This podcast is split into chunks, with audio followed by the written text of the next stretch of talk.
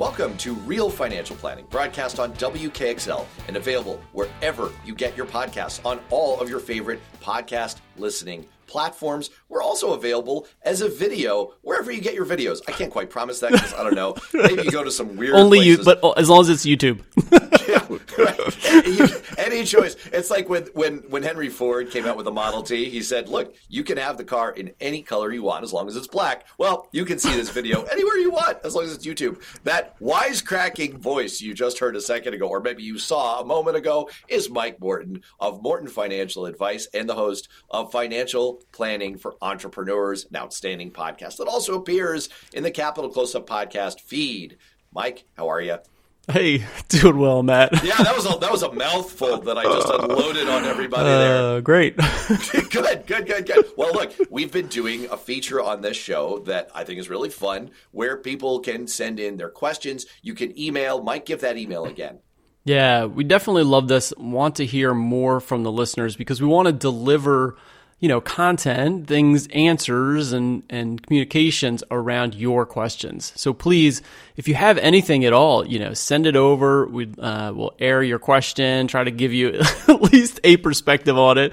So the email is financialplanningpod at gmail.com. And you can also find us in the Beyond Politics. There are different Beyond Politics Facebook pages. It turns out we're Beyond Politics. How how how far Robinson. beyond are you?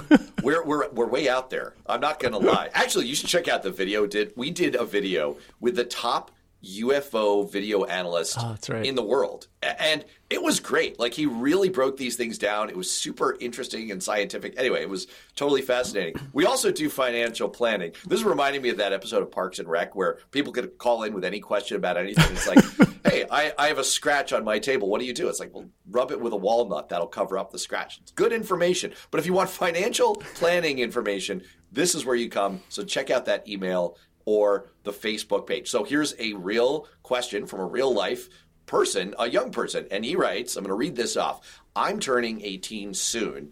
I have an account shared with my dad, but there are there specific funds I should invest in? For example, Roth IRA, target date fund, and should I invest in foreign markets? And am I even old enough to do that? Or should I stick to choosing companies I think will do well and stick to those? Great series of questions, all on the theme of what do I do if I'm a relatively young investor? Mike Morton, you're a young person. No, not really. What, what should you do if you're a young investor? I was a young person once, and I did not have the insight to ask any of these questions, which would have been great at the time. So, first is congratulations of even you know thinking about investing for the future um, and having you know some means to be able to do that as well is great. So that's the first thing is just to congratulate where you are because we've said it before on this show without the savings part, you know, then you don't get the opportunity to invest. And so that's always step one. And if you're doing that, if you are saving something for the future, you're already winning at this game um, and setting yourself up for success. So that is just great, knowing that even if you make mistakes along the way, like we all will, you know, around investing, uh, at least you're starting off and, and putting something, you know, putting something out there, getting going, and you will definitely be rewarded in the future. So that's fantastic. Now, there's a lot of questions in here, so we're gonna, you know, parse it out and give some give some advice uh, for young people out there. And I also love this question because there's a lot of uh, students out there, whether they're high school, college. I'm thinking of a lot of the listeners right now tuning in have kids, you know, that are, you know, 16 or 20 or 25 that um, they can also listen into this advice and pass on um, to their to their child or send them the podcast, send them to the YouTube video, and they can check it out there. So let's dive into where do you even get started with this? the first thing is just to get started. When you are young and you can invest for the future, you have a long time horizon ahead of you. And that is one of your superpowers, being young.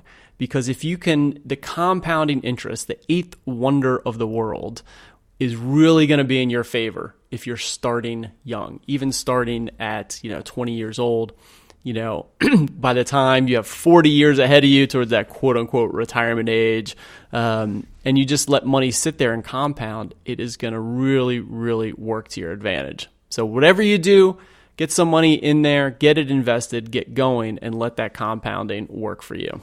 Right, right. That's uh, and actually, I mean, that's a really good piece of generalized advice, which is just start to think in terms of that long time horizon and the fact that you can be a little riskier. You can take the ride in the stock market. I mean, fun fact here, fun fact, not to go into the political realm, but Donald Trump got a big chunk of money from his dad. And he talks about how, you know, he, he made a lot of money over the years. Maybe he did. We don't really know. But if he had just invested in the stock market, if he just taken everything and put it into a stock market index fund, he would have had more money than he claims to have now just because of the rise in the market. So, rise in the market, compound interest, amazing stuff. So, you're off to you're off to a good start. So, what about some of the specific questions underneath that. Uh, what about he started off with, uh, or she? Sorry, I shouldn't assume. Um, he or she started out with Roth IRA. What do you what do you think yeah. about that one? So let's talk. These are um, different account types. So first, the question is going to be where does this money sit? Am I putting it in Robinhood? You know, in my brokerage account? Is it in an, a Roth IRA or traditional IRA? Maybe I'm employed and I have a chance at a 401k. So where are we saving money? And you can go back to an episode I just had with uh, Megan from Marotta on wealth and Marotta on Money Blog, and we had a waterfall which accounts to save where. So when you've had that extra hundred dollars, where do you save it? Okay, so check that out. But in general, I highly recommend the Roth IRA to put money in as much as possible into that. Why? It's tax free forever. So that's great. Your future self will definitely thank you for having this compound growth that will never ever be taxed. And the other reason is why, because you're young, you're probably in a very low tax bracket. And so, therefore, take the tax hit now at that very low tax bracket. You'll pay the taxes now when it goes in the Roth IRA. And then inside the Roth IRA, you can do investing. You can buy individual stocks. You can buy mutual funds. You can buy ETFs. You can buy all kinds of stuff inside of your Roth IRA. So, my best recommendation will be if you can and you're young, get it into that Roth IRA as much as you can every year. Yeah, you know, it's amazing. One of the things that's that's really stuck with me from doing the show is it's great when you can boil things down to one line of advice. Pay your taxes when they're low. That it's it seems so intuitively obvious, but I, I it it really kind of hit me in the face when you said it. It's it's if you're in a low tax bracket, now is a great time to to pay the taxes that might be due at some point. You don't want to pay them when the rate is going to be higher. So makes all kinds of sense. So Roth IRA, you pay the taxes up front, and then that's it. You're done. That's right. That's exactly right. And then once, so that remember there are three different account types. There's your taxable, where you're just taxed on interest and dividends every year. There's tax free, which is the Roth, and there you pay the taxes up front, and then it's tax free forever. And then there's tax deferred. That's your 401k or your traditional with the capital T IRA, and there you take it off your tax. You do not pay taxes now, and you'll pay them in the future. All right.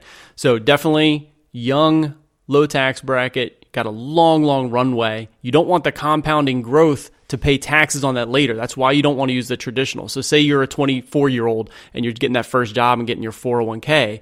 Use the Roth side of your 401k, not the traditional side. Why? Because if you put in 10, $100 today and it grows to $10,000 40 years from now, you'll pay taxes on the whole 10,000.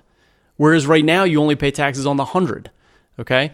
So you know that's another reason you don't want that all that compounding growth to compound and pay taxes on that big account value in the future. Now, and, uh, just oh, yeah, to make ahead, things. Matt. Oh, I was just going to ask. Uh, maybe this is making things a little too complicated, but nowadays, young people in their careers change jobs fairly often, more often yeah. than people did in the past. So it could be a situation not like our listener's exact situation because she or he is 18, but maybe you're still, you'd qualify as a young investor, but maybe you're a few years further ahead. And so you've had a 401k in your first job. Maybe you're fortunate enough to have a 401k. now you're switching to another job. So would it be would it be a good move while you're still in a relatively low tax bracket to roll over that 401k to an IRA and convert it to a Roth now? Well, now you're getting very complicated, Matt. I, I know. Come I on, man. Seriously. I'm just, I'm just trying to go with the theme of get it into the Roth, Roth Get it up. yeah. So yeah, you definitely want to put as much money as possible into the Roth. There, there you go. There you go. Um, One simple line, yeah. right? Get It's as like- much much money into Roth as possible. My kids love watching Kids Baking Championship, and the host says, like, it's simple. When you're baking, toast your nuts. Just if you- you've got nuts in your baking, toast them. Simple. It's straightforward. Right. So I'm- maximize your Roth. Leaving that in your court and moving on, Matt, Move about on. to- toasted about- nuts. Well, what about the target date fund? Okay, part of so that's what I want to talk about next. Yeah, is yeah. now we've now we talked about which account type. Okay, really look into the Roth, young, long time horizon Roth accounts across the board. Okay, what do you invest in? All right, so let's talk about this a little bit.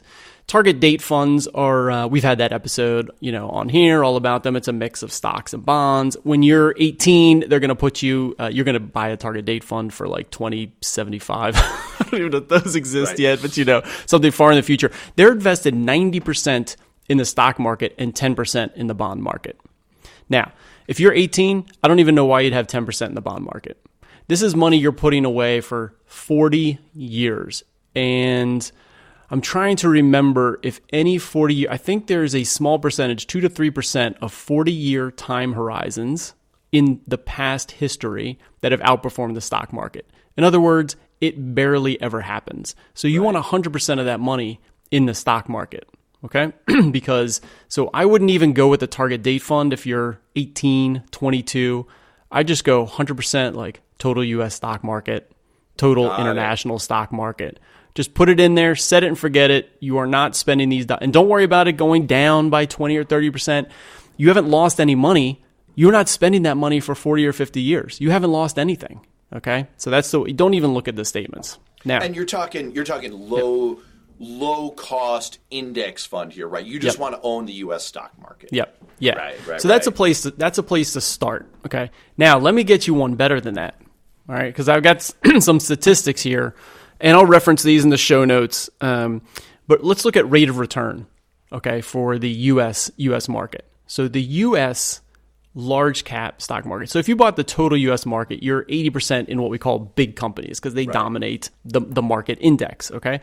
So the rate of return for the last 92 years is just about 10% a year. Okay, for the large stock market. That's the average rate of return over the last 92 years, 10%. That's pretty good. You're getting 10% kind of year in and year out for the next 40 years. Talk about compounding. Oh my goodness. Right. I'm actually now becoming very jealous. right, right, right. Again, Donald Trump example. Look, we're all not going to inherit three hundred million dollars from our, our, our father, but no matter what your starting point is, it is amazing if you're in the stock, if you're earning that amount and you're compounding over time. It is incredible how much that builds up to.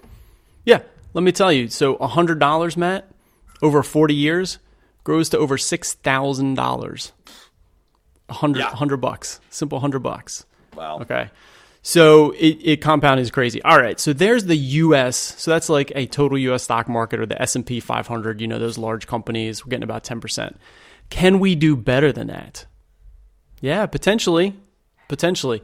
So let's go down to one of my favorites, the U.S. small cap value. All right. So quick refresher: you got big companies and small companies. All right. This is uh, what we call market capitalization. How, but just think of it how big the company is. Apple, Microsoft, Amazon, these are massive companies. They are big companies. Um, the little companies you don't really know, but they're public companies, thousands of them that just aren't that big, but they chug along. They're making, you know, the products inside of your cars or, you know, the, the chips inside of your cell phones, all those, all those things. Um, and so there's thousands of these smaller companies. All right. So we want to invest, maybe invest in those small companies. And then the value and growth there's a value side uh, to these companies or growth side. Uh, certain companies are in the growth, certain companies are in the value. I'm not going to get into it now, but the, the academics, okay, love to research this over the past 92 years. Which has done better, big companies or small companies? Hey, let's draw a line in the sand where big and small is, and we can measure this stuff now and get data and, and slice and dice it. Same with value and growth. Certain metrics, hey, draw a line in the sand. One half of the companies are value, one half of them are growth, you know, and let's measure and see which is done better. Now there are low cost index funds that you can invest in just small companies. Cool. Or we can just involve, invest in small cap value companies. So let's look at the historical returns, Matt. I told you for big companies here in the US, 10% a year. The small value companies over the last 92 years, over 13% a year. Wow. Wow. Now, 10%, 13%, you're like, geez, doesn't seem like that big a difference. But the compounding is amazing. Okay. So that is just going to work out in your favor potentially over a long period of time, holding that small cap value fund instead of just uh, S&P 500 fund. Wow. Wow. And you're not saying exclusively necessarily to go small cap, but as you begin to assemble a portfolio, it should be in the mix. It should be a healthy part of the mix if you're young. Yeah, well, I would say you could go exclusive Wow. on this. Wow. Yeah, if you're like 18, 22, 25, you could just put knowing that this money, these couple of years or this 5-year period, you know, you're going to hold for 40 years. This is long-term investing. Set it and forget it. You can go 100% low cost index fund for small cap value and then add to that portfolio over time. Then once you get into your late 20s and 30s, you can start buying some other parts to round out the portfolio. But you're letting this this initial investment ride for the long term. Let me give you another example of where this recommendation comes in. I talk to a lot of parents that have very young kids. Okay? 2-year-olds, 5-year-olds. Hey, and they and they're interested in investing. I'm talking to the parents, right? And they say, well, "We like investing. Maybe my kid's interested in getting to be 8 or 9." or they know that this compounding effect for the long term. So you can, you know, for a newborn, or you could, or if you're about to have a kid, or you got a five year old, you could set aside some money just in the earmark it for them. Doesn't have to be in their account necessarily, but there are ways you can do that. And you can invest a few thousand bucks, a few hundred bucks, a few thousand bucks. Now you're not starting when you're 18, but you're starting when the kid's two. Wow. And then Yeah. how many more years of compounding do you have, right? And so there's another recommendation where I'd say pick something that has an historical long term, the highest return we can sort of find, you know, in the low cost index fund. And again, set it and forget it. Put in 400 bucks just in this one fund, and there it is for the next 50 years. So we've got time for just one more aspect of the listener's question. Uh, in the question here, it alludes to what about foreign markets? Now, I know you and I have it on our to do list to do a whole show about foreign stock and, and, and what, what how to think about that. But what do you make of that aspect of it? Yeah, so there's two other questions here I definitely want to hit on. I love that uh, the foreign markets. Am I even old enough to do that? Yeah, def- definitely old enough to get into the foreign markets. Again, they're bought and sold here on the, the U.S. exchanges. So you could buy low cost index funds for emerging markets. You can do country specific. You can do total, ec- what we call ex US. So everything that's not US, but a globally diversified portfolio of everything that's not US. All those come in low cost index funds. And there's great, again, the academics do research you know, on how they've performed over time. And so definitely I would do some I what I would do for this person is start doing a little research. I've mentioned a bunch of different what we call asset classes, big companies, small companies, etc. So do some research on those. Start to learn what are these asset classes? Where are the investments? You know, how do they look and feel? What has been the historical return? That would be some great knowledge um, for investing moving forward. And then finally, I did want to hit on the idea: should I choose individual companies? You know, invest in what I know, and that's an, another great idea, in especially in terms of learning about investing. Right. So I would definitely take some money and say, great, I'm going to put $100 into NVIDIA or Activision or, you know, whatever you're interested in, Snapchat or Facebook or whatever it is and say, I think this company is going to continue to do well. I'm going to take 100 bucks and put it in there. Get to know the markets, get to know how it feels to you as your investment is going up and down, um, and really learn that while you're young with not too much money, while there's not a lot at risk. Right, makes a lot of sense to me. Well, look, there's there's a story that's that's gone around that I think is mostly true. I've I've actually looked it up. That there was a town where one investment advisor told his clients just buy Coca Cola. You know why? People like the taste, and that whole town became made up of Coke millionaires because that's what they did. They found a company they liked and they stuck with it. So good all around advice. Congratulations to our listener for getting interested in all of this so early on. It's going to do you well in the long term. Mike Morton, thanks for all of the guidance. Thanks, Matt.